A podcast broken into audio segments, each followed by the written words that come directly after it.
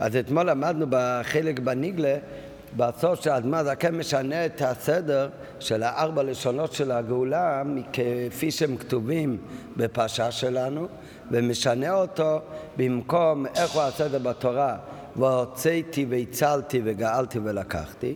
אז האדמה זקן כותב בשולחן אורוך את הסדר של הארבע לשונות שכנגדם תיקנו חז"ל את ארבע כוסות אז הסדר הוא והוצאתי וגאלתי ולקחתי והצלתי. אז הרב מסביר שיש בזה עניין גדול שהאדמה זקן משנה את זה, כי האדמה זקן בזה רוצה להראות שהארבע כוסות הן כנגד ארבע לשונות של גאולה, לא רק מצד זה שתיקנו ארבע כוסות כנגד ארבע לשונות של גאולה, אלא גם כל אחד מארבע כוסות, יש, יש הרי עוד תוכן, מעבר לזה שזה כנגד ארבע לשונות של גאולה. הכוס הראשון, התוכן שלו זה קידוש. על הכוס השני בליל הסדר אומרים את האגדה וברכת אשר גאלנו. בכוס השלישי יש לו עוד תוכן שמברכים עליו ברכת המזון, ובכוס רביעי שגומרים עליו את האלף. אז לפי הסדר שהאדמו הזקן כותב את ארבע לשונות של גאולה, שהוא באמת משנה מהסדר בפסוק, בזה הוא רוצה לרמז שגם התוכן השני שיש בכל אחת מארבע כוסות, קידוש, ברכת המזון, אשר גאלנו והלל, גם התוכן הזה קשור לארבע לשונות של גאולה, ולכן הוא משנה את הסדר, שהוצאתי זה הכוס הראשון, זה נשאר למה? כי באמת בקידוש אומרים זכר ליציאת מצרים, והוצאתי.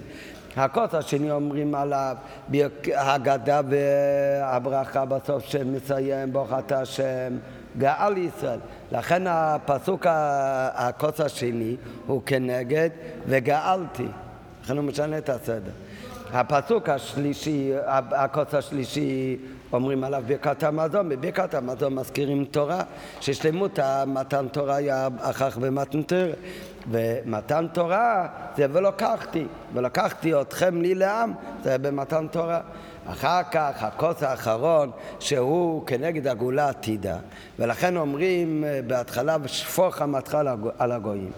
אז לכן הפסוק האחרון, הכוס האחרון, הוא כנגד הלשון והצלתי. שהצלתי, לא כתוב בזה פרטים, אלא לשון כולל, בלי לדעת את הפרטים. אז זה מרמז על הגאולה העתידה, שגם כן יהיה באופן שכרגע לא יודעים, אף אחד לא יודע מה יהיה, עד שיהיה כמו שכתוב ברמב"ם, רק לעתיד לבוא יתגלה. אז לכן האדמה זקן באמת משנה את הסדר כפי שהם כתובים בתורה. כי אלתרבה אומר באמת בשולחן אורוך שהארבע כוסות שהתוכן שלהם חייב להיות עניין של גאולה ולכן יש חובה של הסיבה בארבע כוסות לא כמצוות הסיבה רק אלא גם כחלק ממצוות ארבע כוסות וזה מעכב את שתיית ארבע כוסות כמו שלמדנו מהראש אז בזה מדויק עוד יותר אחרי שיודעים את השינוי שעושה אדמה זקן בסדר, שבאמת גם התוכן הנוסף לארבע כוסות, גם הם קשורים לארבע לשונות של גאולה. אבל זה באמת דווקא לפי הסדר הזה, של והוצאתי וגאלתי ולקחתי והצלתי. אז מה, אבל בכל זאת בתורה מהו הסדר? בתורה באמת הסדר, וגם בירושלמי, שם באמת הסדר, כמו שכתוב בפסוק, והוצאתי והצלתי, וגאלתי ולקחתי. אז עכשיו, בסוף השיחה, הרבי יסביר איך שעל פי פנימיות העניינים ועל פי הסוד, יש מקום לשתי הסדרים בארבע לשונות של גאולה.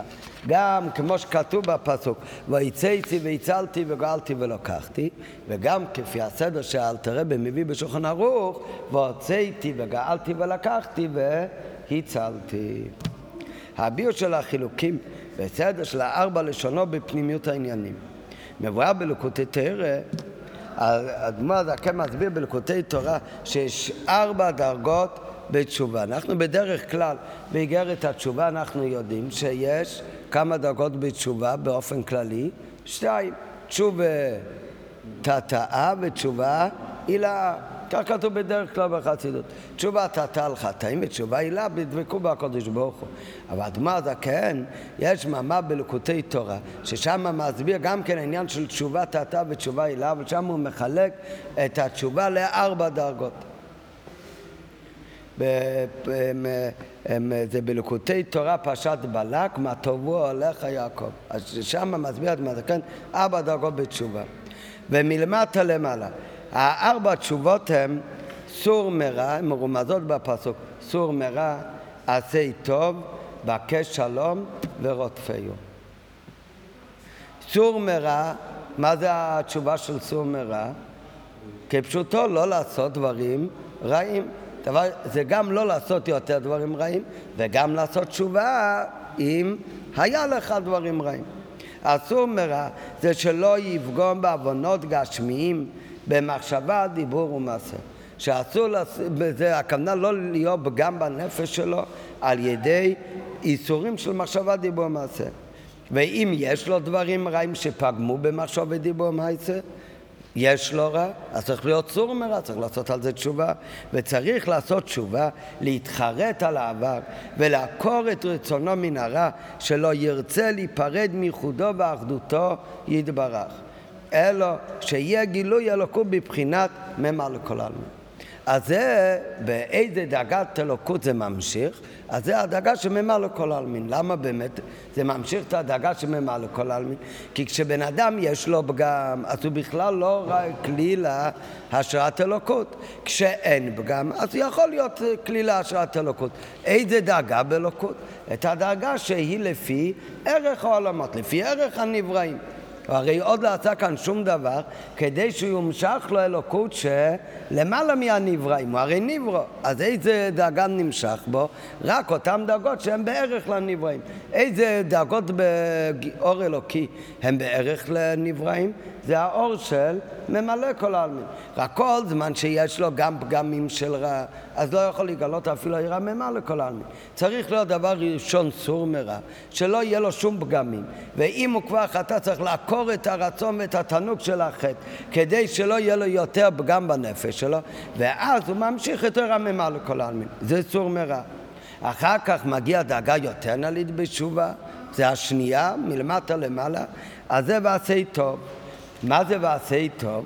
זה לא רק שלא יהיה לו חיסרון, אלא מה זה ועשה טוב? שיהיה לו גם הרבה זכויות. שהאסור מרע זה שלא יהיה פגם בנפש. עשה טוב זה לא רק מספיק שלא יהיה איזה פגם, אלא עשה טוב שהוא ממעט במצוות עשה. במצוות ועשה טוב, ליגע את עצמו בתורה ותפילה. החיסרון היה כאן לא בזה שהוא פגם, שהוא עשה חטא, אלא שהוא לא מספיק התייגע בתורה ותפילה, וגם על זה צריך לעשות תשובה. הלשון הוא שהוא ממעט במצוות ועשה טוב ליגע את עצמו בתורה ותפילה. מה הכוונה? כי כתוב שאם הוא לא עושה מצוות עשה, זה גם כן כלול בסור מרע. כי אם יהודי חייב להניח תפילין והוא לא הניח תפילין, נכון זה מצוות עשה, אבל כשהוא לא מניח תפילין, אז בביטול מצוות עשה הוא גם נקרא רשע בתנית, זה גם כן רע. זה לא רק שלא עשה טוב, ולכן עשה טוב זה בעיקר הכוונה, הוא צריך להתייגע בתורה ותפילה יותר אפילו מהרגיל כדי לקיים את המצווה. ואם הוא מיעד במצוות עשה, הכוונה של לייגע את עצמו בתורה ותפילה, אז על זה הוא צריך לעשות תשובה, או כדי שיעשה תשובה, שיתמלא גם האור שחסר בביטול מצוות עשה, על זה צריך לעשות תשובה עצומה. טוב, העשה טוב זה לא רק שהוא לא יתייגע בתורה ותפילה, זה גם שהוא בכלל לא עשה את המצווה. ועל זה כתוב שהתשובה צריך להיות תשובה עליונה עוד יותר. להתקשר ולהידבק בשם הוויה, שהוא סבב כל העלמים, וזה מבחינת מקיף. מה, מה הכוונה בזה? זה הכל מוסבר שם במים, אבל כאן הוא מצטט את זה הרי בקיצור. אז מה הזקן מביא גם באיגרת התשובה בפרק הראשון. מיד בהתחלה, שרואים לכאורה סתירה, בדברים מסוימים אומרים מה יותר חשוב, מצוות תעשה או מצוות לא תעשה. מצוות תעשה, כי הכלל הוא, כשמתנגש מצוות תעשה, מצוות לא תעשה, הכלל הוא עשה דוחה לא תעשה. לעומת זאת, לעניין תשובה, איפה אנחנו רואים יותר קשה לעשות תשובה? על מצוות תעשה או על מצוות לא תעשה? כתוב, מצוות תעשה בן אדם חטא, ברגע שהוא עושה תשובה, אם הוא עושה תשובה אמיתית, מיד מוחלים לו. אינו זז משם עד שמוחלים לו. מה כאן אינו זז עד שמוחלים לו? מיד מוחלים לו אם עשה תשובה נכונה. לעומת זאת, בן אדם אבל מצווה לא תעשה ועשה תשובה. אז התשובה רק תולה ו... ביום כיפור מכפר. אז זאת אומרת, שמה יותר קשה לפעול אה, כפרה? עשה או לא תעשה ולא תעשה. אז לכאורה, מה יותר חמור? יותר חמור זה לעבור על הלא תעשה. אם הלא תעשה יותר חמור, אז איך הוא הכלל שעשה דוחה לא תעשה? זו השאלה. זה שואל האדמו"ר זקן בסוגריים, זה בסוגריים בפרק הראשון של איגרת התשובה, עוד לפני שהוא מתחיל בכלל להסביר את כל uh, uh, הדרגות בתשובה. זה כאילו כתוב בדרך אגב, זה נוגע גם לתוך עניין התשובה. אבל מה הפירוש שמה? עכשיו לא לומדים מגרת התשובה, אבל הם חלק מה, מהנקודת הביאור, הביאור הוא ארוך יותר, אבל נקודה אחת מהביאור הוא ככה, בן אדם הוא עושה חטא, הוא, כשהוא עשה חטא, מה הוא עשה? הוא עשה פגם בנפש. את הפגם הזה הוא צריך לתקן. בן אדם שלא קיים מצוות עשה, הוא לא עשה כל כך פגם. אמרנו מקודם, באמת כתוב בחסידות, שגם בכל מצוות עשה יש גם פגם, כי כל מצוות עשה זה גם עבירה שלא הקשבת. אבל אנחנו מדברים עכשיו לא מצד הפגם של מצוות עשה, אלא עיקר עניין של מצוות עשה זה להמשיך אור. המצוות הרי מתחלקות ללא תעשה ומצוות תעשה. יש רמ"ח מצוות תעשה וששם מצוות לא תעשה. זה כתוב כמו למשל שהלא תעשה זה להוציא את הפסולת מהבית, שלא יהיה פסולת בבית. מה זה מצוות תעשה? להכניס כלים יפים לתוך הדירה. כן? מה זה הדירה? זה הדירה של הקודש ברוך הוא. על ידי עבירות עושים לכלוך בדירה של הקודש ברוך הוא. אז זה צריך להוציא את הלכלוך, אם הוא עשה לכלוך. מה זה מצוות עשה? זה לא למנוע לכלוך. מצוות עשה זה להכניס כלים יפים לתוך הדירה. אותו דבר זה גם כן בנפש האדם. מצוות לא תעשה, מה העניין שלהם? אם בן אדם עובר מצוות לא תעשה, נעשה פגם בנפש שלו. אם הוא לא עושה עבירה, אז הוא לא פגם בנפש שלו. מה זה מצוות עשה? מצוות עשה, מצוות להניח תפילין. המטרה של המצווה זה לא שלא יהיה פגם בנפש, אלא מהי המטרה של המצווה? להמשיך את האור אלוקי. אז מצד אחד, אז מה יותר קשה לעשות תשובה? על מה יותר צריך um, חומרת התשובה? במצווה תעשה, במצווה תעשה. הרי אתה עשית פגם בנפש? לא קיימת מצווה תעשה. מה כאן עיקר העניין? שלא המשכת אור אלוקי על עצמך. לעומת זאת במצוות לא תעשה. כאן זה לא רק שלא המשכת את האור אלוקי, במצוות לא תעשה, אתה עשית פגם, עשית לכלוך. אז לכן במצוות לא תעשה, התשובה היא הרבה יותר קשה, למה? כי תשובה תולה צריך גם יום כיפור כדי לכפר, כי צריך יום כיפור שינקה יותר את הנפש. במצוות עשה שהוא לא עשה, העיקר כאן הוא לא הלכלוך שנעשה בנפש, אלא משהו לא המשיך את האור. לא, אז זה מצד אחד. לכן מחמירים יותר במצוות בתשובה של הלא תעשה מבמצוות עשה. אבל ממשיך שם אדמה זקן, זה לבד לא מספיק בשביל הביור, לא משנה עכשיו למה, זה לא נוקע כל כך לענייננו. אבל ממשיך שם אדמה זקן, מוסיף שם עוד נקודה. מצד שני, זה לא אומר שמצוות עשה הוא פחות חמור בגלל זה ממצוות לא תעשה, למה?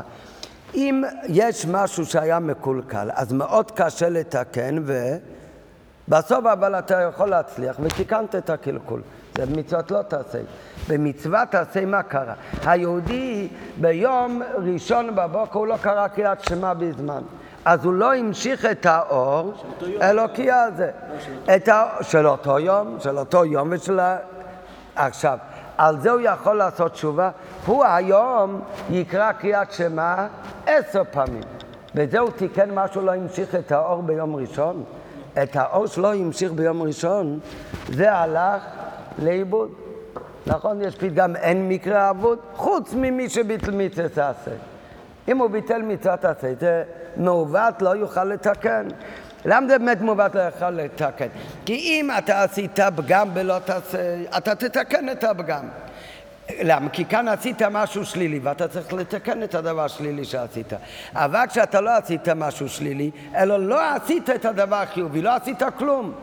אז מה כאן תתקן? מחר תעשה משהו חיובי, טוב מאוד.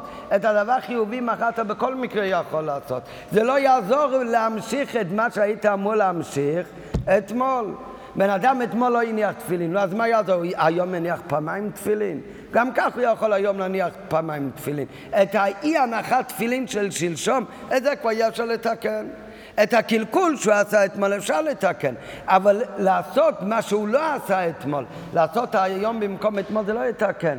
את האור שהיה צריך להיות באותו יום, זה ואברהם אבינו זוקים בו ביום, אם כל יום ויום יש את ההמשכה שהוא צריך להמשיך, מה שהוא לא המשיך באותו יום, מחתם תמשיך פי עשר, זה לא יעזור. עדיין היית אמור להמשיך משהו מסוים שלשום, ואת זה לא המשכת, והאור נהדר. ולכן באמת במצוות עשה זה עוד סיבה למה. תשובה מכפרת מיד ולא מחכים ליום כיפר. זה לא רק כי הוא לא צריך יותר תשובה, כי לא יעזור על ממה נשך, על זה שהוא פרק עול והוא לא קיים את המצווה.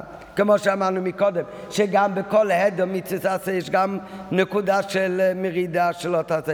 את זה מיד מוכלים לו על ידי התשובה. עכשיו את העניין המיוחד של הלא תעשה, זה הפגם, את זה צריך לחכות ליום כיפר. את העניין המיוחד של המצווה תעשה, מה, מה זה העניין המיוחד של ביטל מצווה תעשה?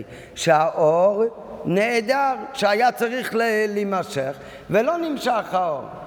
את הפרט הזה, האור נהדר, זה כבר בכל מקרה לא תוכל להמשיך. ולכן זה לא רק שלא צריך את יום כיפור, אלא על העניין הזה יום כיפור גם לא יעזור לך. ולכן אה, עשה טוב בפרט מסוים הוא יותר חמור בתשובה שלו מבלא תעשה. כי בלא תעשה באמת לחכות כיום כיפה ולאחרי יום כיפה זה נשלם גם הפגם. לעומת זאת במצוות עשה לא צריך לחכות ליום כיפה מצד שני, מה שלא נמשך האור זה לא יימשך גם על ידי תשובה.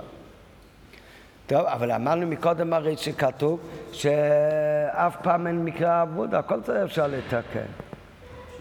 נו, אז מה חוץ מזה? אז על זה כתוב שיש דרך לתקן גם מה שהוא היה אמור להמשיך אתמול ולא המשיך.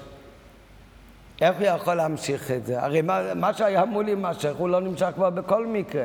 כל מצווה ממשיך אור מסוים. אבל עדיין אתה יכול לפעול גם על עוד מישהו וגם אתה היית עושה בעצמך. על הער נדר, איך, איך זה יכול להמשיך את זה?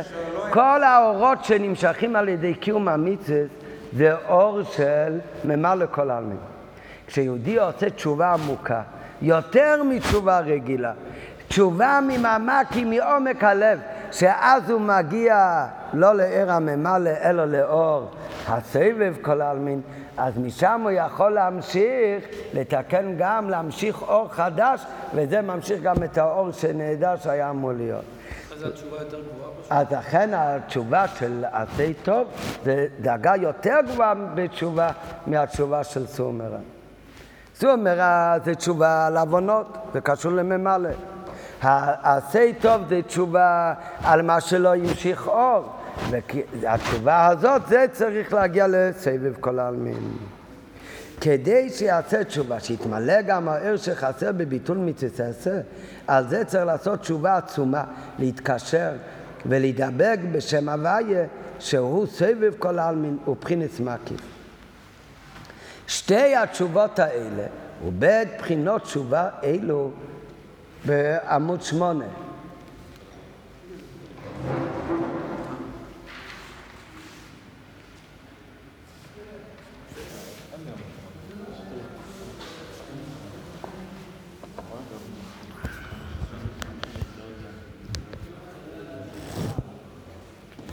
ובית בחינות תשובות, תשובה אלה, שתי הדרגות האלה בתשובה, גם בסור מרע וגם בעשה טוב, זה שתיהם קשורים לתשובה על משהו שהוא עשה לו בסדר. זה בקו של סור מרע, במצוות לא תעשה, וזה בקו של עשה טוב, במצוות תעשה.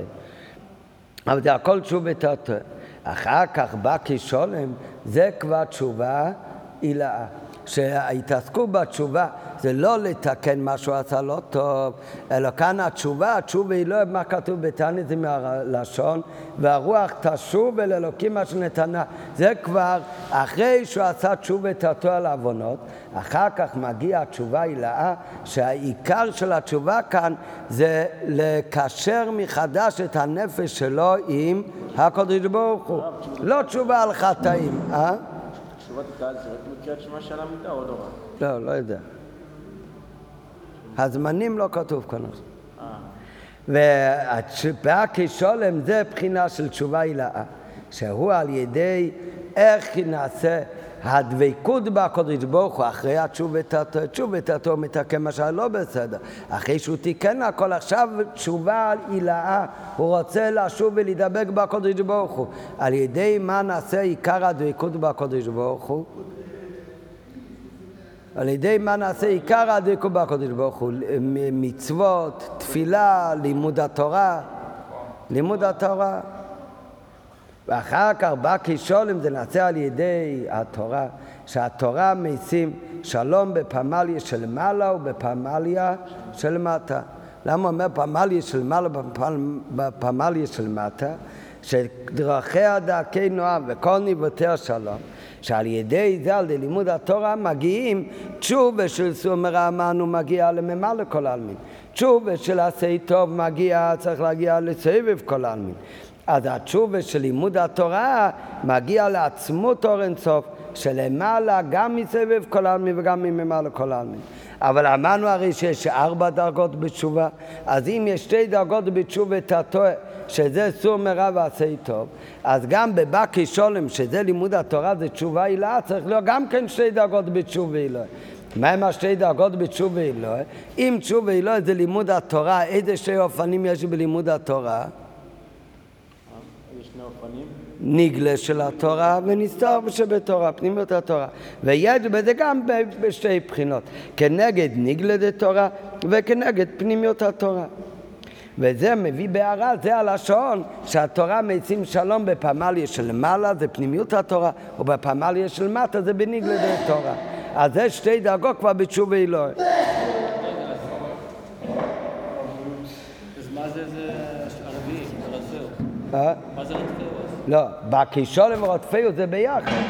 העבודה של, כן, של יודו ולהידבק בקודש ברוך הוא בתשובה אלוהי. והרוח תשוב אלוקים מה שנתנה. רק איך זה נעשה, אה? זה... זה אחד, כן, רק הוא מתחלק לשתיים, נכון.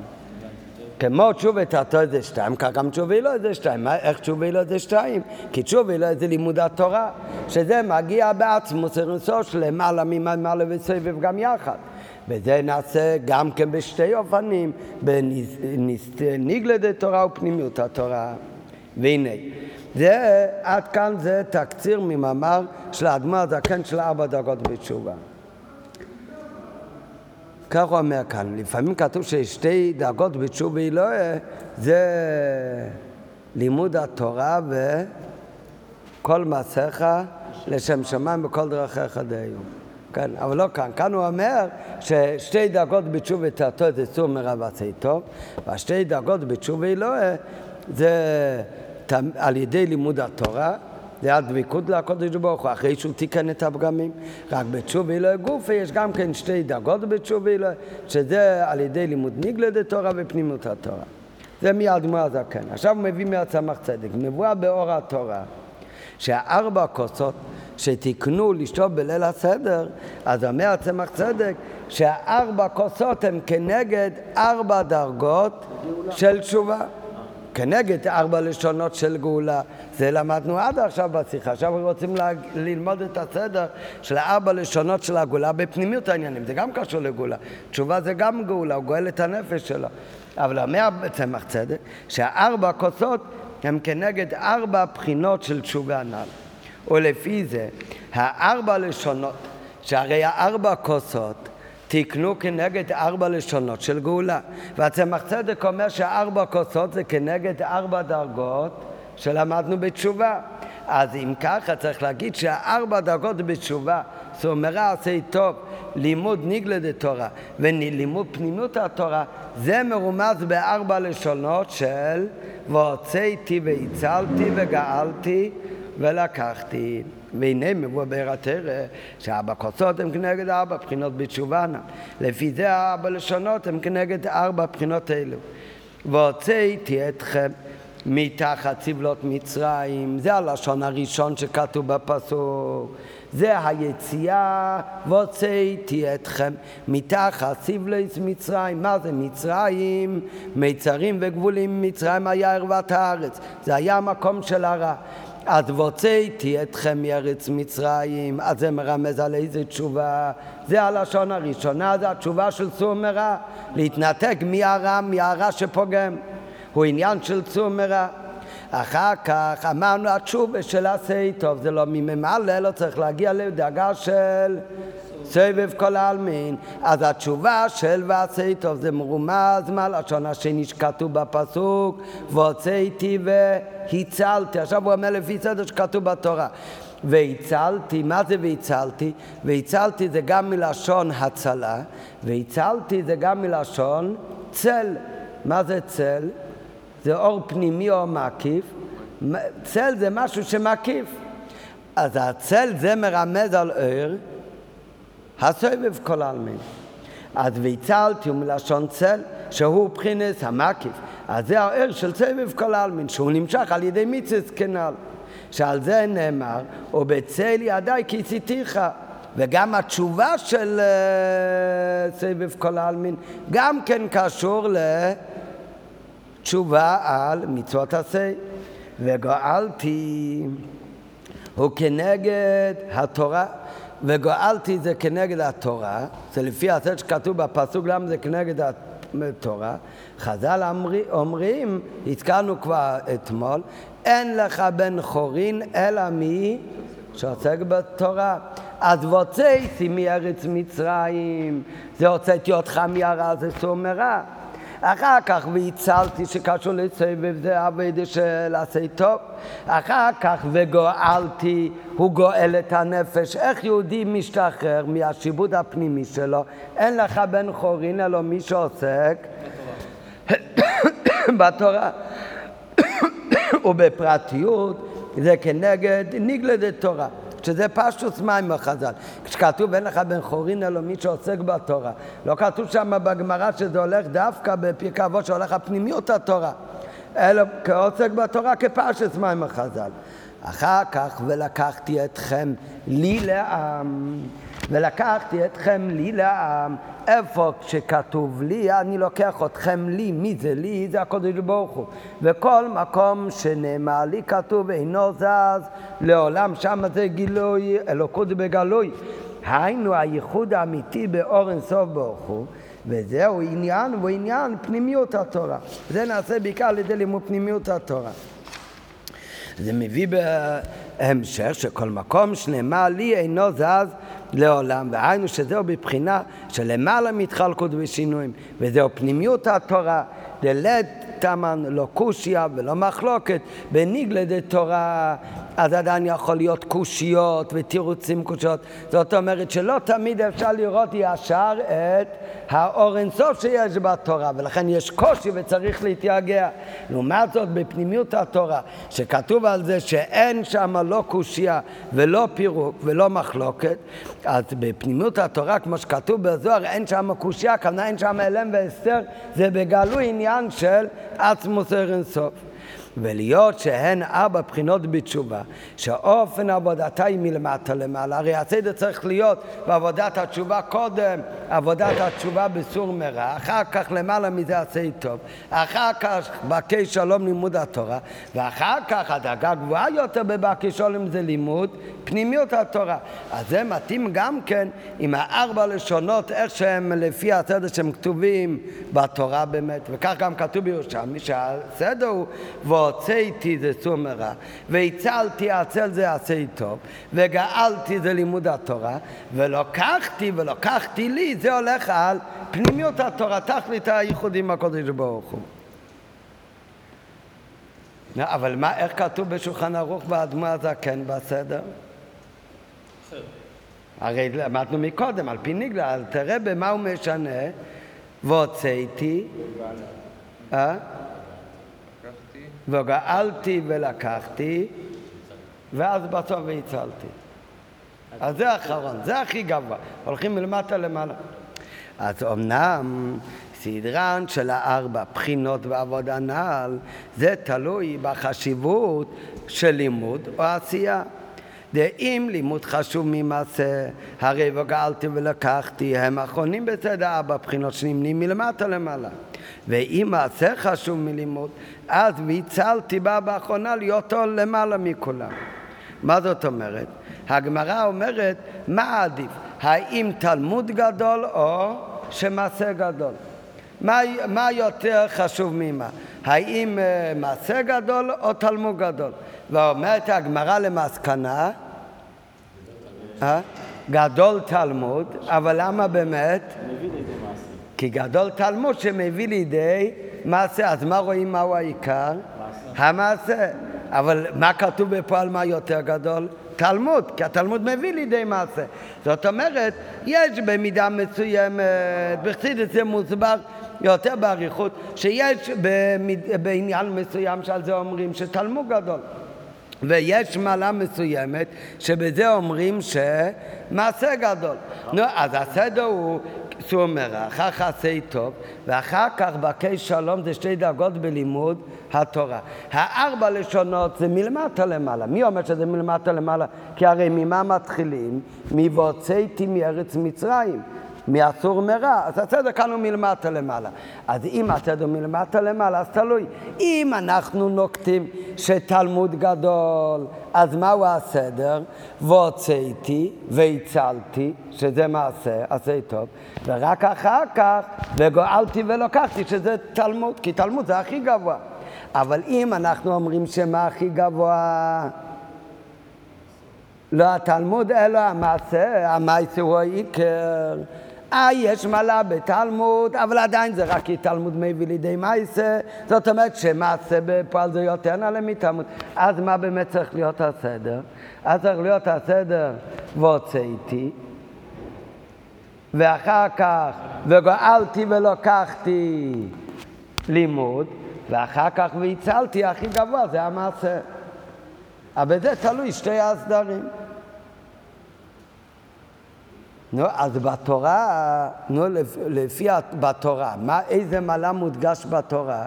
מעלת המעשה או התורה? התורה. אז הכי נעלה זה התורה, אז כשהולכים מלמטה למעלה, זה סור מרע, עשה טוב, ואחר כך בקש שלום. זה צריך להיות והוצאתי, סור מרע, והצלתי עשה טוב, מה זה? ואחר כך הכי גבוה, וגלתי ולקחתי, זה שתי דקות בלימוד. אבל כשאלתר רב כותב שוכנו בשולחן ערוך, מה בשולחן ערוך? מה זה ערוך?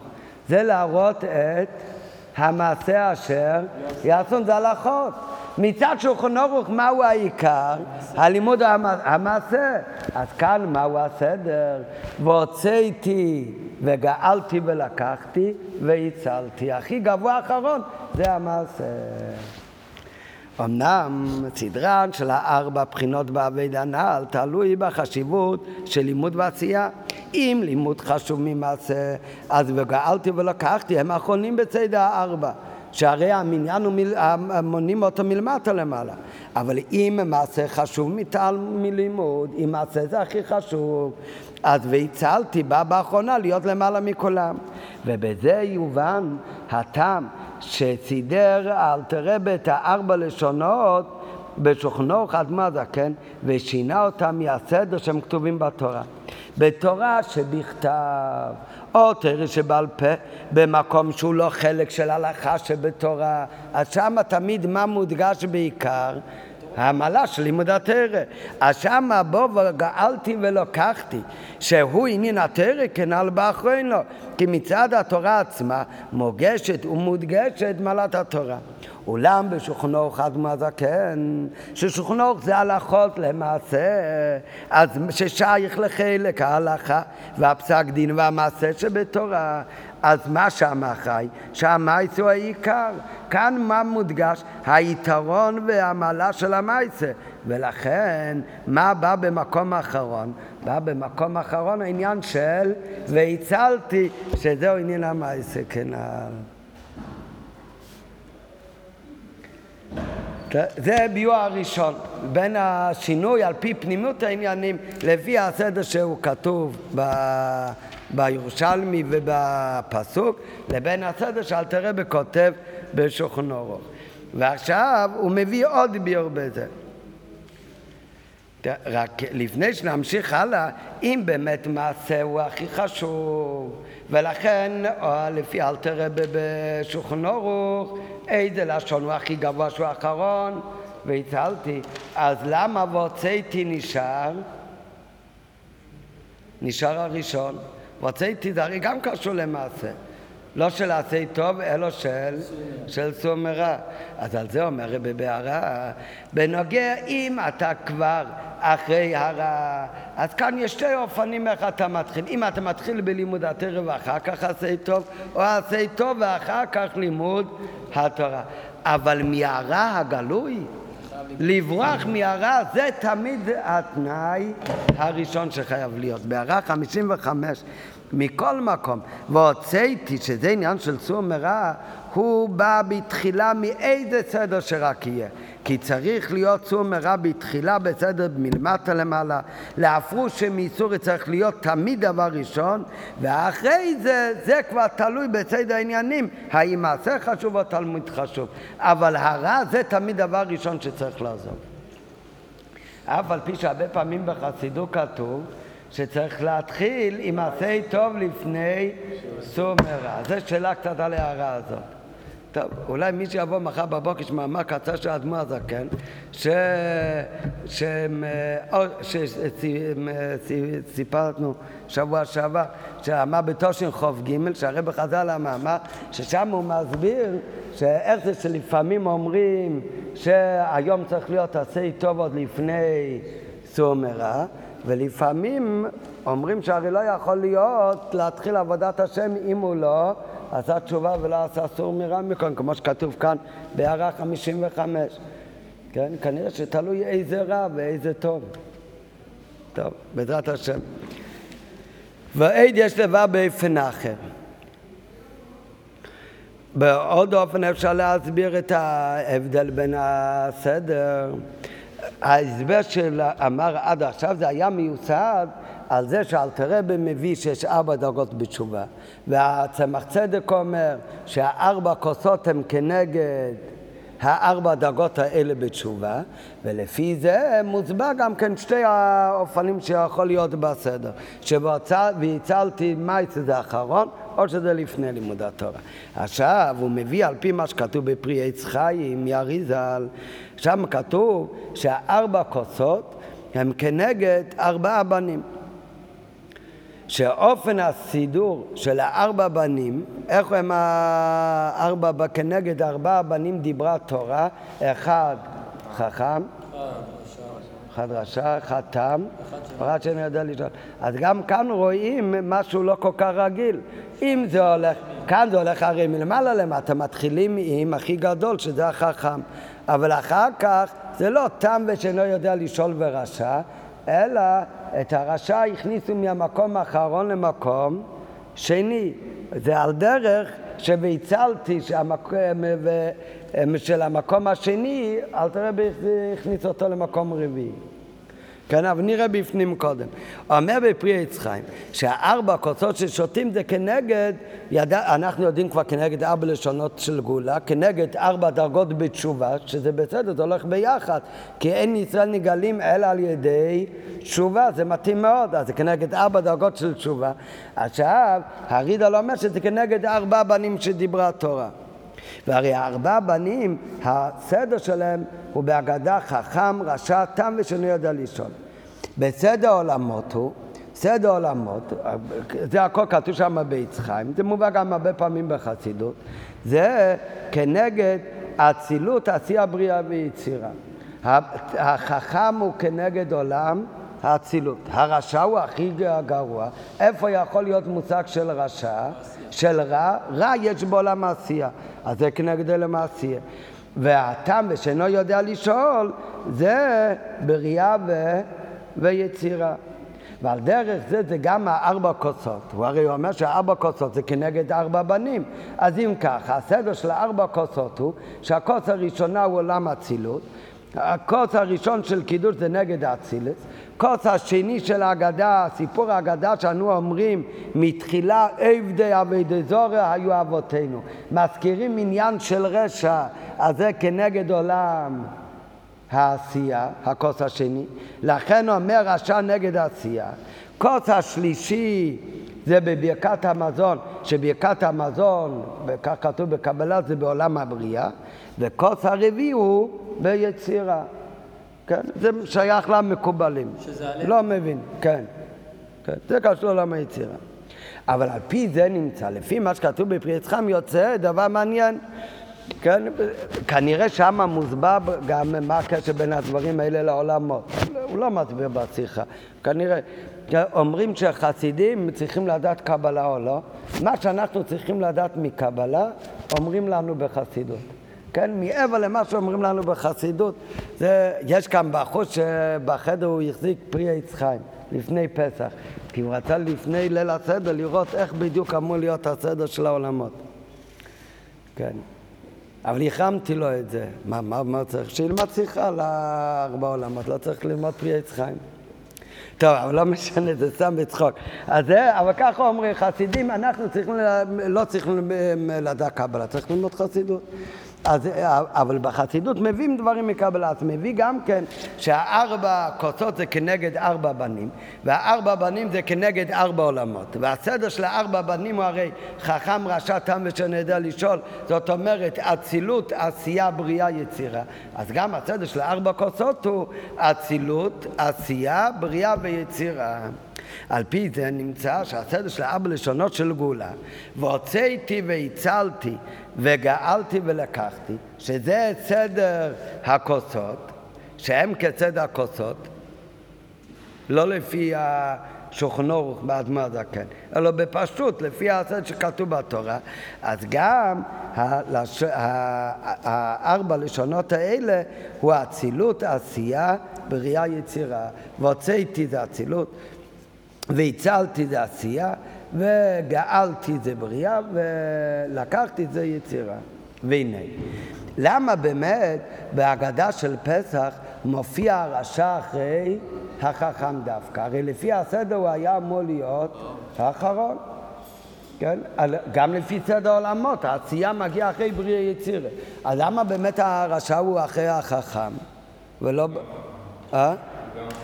או, נכון, זה גם רעיון. אה? למה העמידו אותו אחרי החכם? כדי שיפסיק להיות רשע. הוא יהיה אחרי אינו יודע לשאול, אחרי הטעם, הוא יישאר רשע. מי שיכול לפעול על הרשע מזה, החכם שיכול לשאול. אותו דבר כתוב גם כן, עולם העשייה זה הכי נמוך. כדי לרומם את עולם העשייה, לא מספיק אור של עולם בריאה יצירה, לא צריך דווקא אור האצילות. והנה הטעם שבצד ההגדה נצמח הרשע לחכם, עם היות שלכאורה זה לא לפי צד מדרגתם שצריך להיות הרשע לבסוף, כי בכדי שהרשע יהיה סמוך לחכם, כי דווקא חכם יכול לפעול עליו ולהחזירו מרישתו.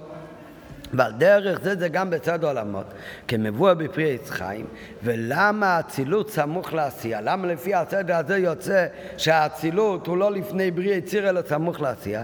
לפי שהעשייה צריכה אור גדול, כי מכיוון שהעשייה זה הכי חושך, אז צריך אור גדול לעיר שמה, ולכן המשיך לו מלמעלה מן האצילת, ולכן הסמיכו לו דווקא את עולם האצילות. ולכן בסדר הגדה שעניינה והגדתו לבנכו, שבליל הסדר צריך לפעול על הבן ועל כל בן שיהיה, על כל ארבע בנים. אז צריך לפעול על כל הארבע בנים, כולל גם כן על בן הרשע. אז לכן מה צריך להיות הסדר באמת? חכם ואחר כך רשע כדי שנוכל לפעול גם עליו בליל הסדר. ואחר כך תם ושנדע לשאול. וכנגדם באמת גם סדר הכוסות הוא, והוצאתי והצלתי וגלתי ולקחתי, כמו שכתוב בחומיש וכך כתוב גם בהגדה. אמנם בשולחנו חדמה זקן, אל תראה במונה אותם אבל לפי סדר המעלות שלהם. ועל פי זה, בשולחן אורוך זה עכשיו לא ליל הסדר, אל תראה באומר מהו הסדר של ארבע כוסות. מצד הדגה מלמעלה למטה, אז הכוס הראשון הוא כנגד, אז לפי הארבע כוסות לפי סדר מעלתם הוא כנגד ארבע בנים. ומהו הסדר של ארבע הבנים? לא בליל הסדר, אלא לפי העמלה האמיתית שלהם, אז הסדר הוא חכם, תם, אינו יודע לשאול ורשע. כמו שהסדר של עולמות מהו? אצילות, בריאה, יצירה, עשייה. לכן, לפי סדר עולמות, אומר אדמה זקן, והוצאתי וגאלתי ולקחתי והצלתי. רק בליל הסדר הולכים להקדים את ה"והצלתי", כדי שיהיה אור גדול גם בעולם העשייה וכדי שהחכם יכול להשפיע על הרשע. אמנם בשולחנו אחד מה זקן, אז אל תראה במונה אותם לפי מעלתם על פי שולחנו ערוך. ועל פי זה, על פי הלכה, סדר בארבע בנים הוא חכם, תם, אינו יודע לשאול ורשע, ובסדר הכוסות זה יהיה, הכוס הכי חשובה היא של והוצאתי, אחר כך של וגואלתי, אחר כך ולוקחתי, ואחר כך רק והצלתי כנגד הרשע. כתיב, כתוב בפסוק, כי מי צאתך מארץ מצרים הראינו נפלאות, ועל ידי עבודתנו בביגדתו לבנכו, וכל הארבע הבנים שלא מסתפקים לפעול גם על הבן התם והשאינו יודע לשאול, אלא כל הארבע בנים כולל על הרשע, שכולם יהיו בגלוי, בנים אתם להשם אלוקיכם, אז על ידי זה אנחנו נזכה לכל הארבע לשונות של הגאולה, בגאולתנו האמיתית והשלמה בקרוב ממש.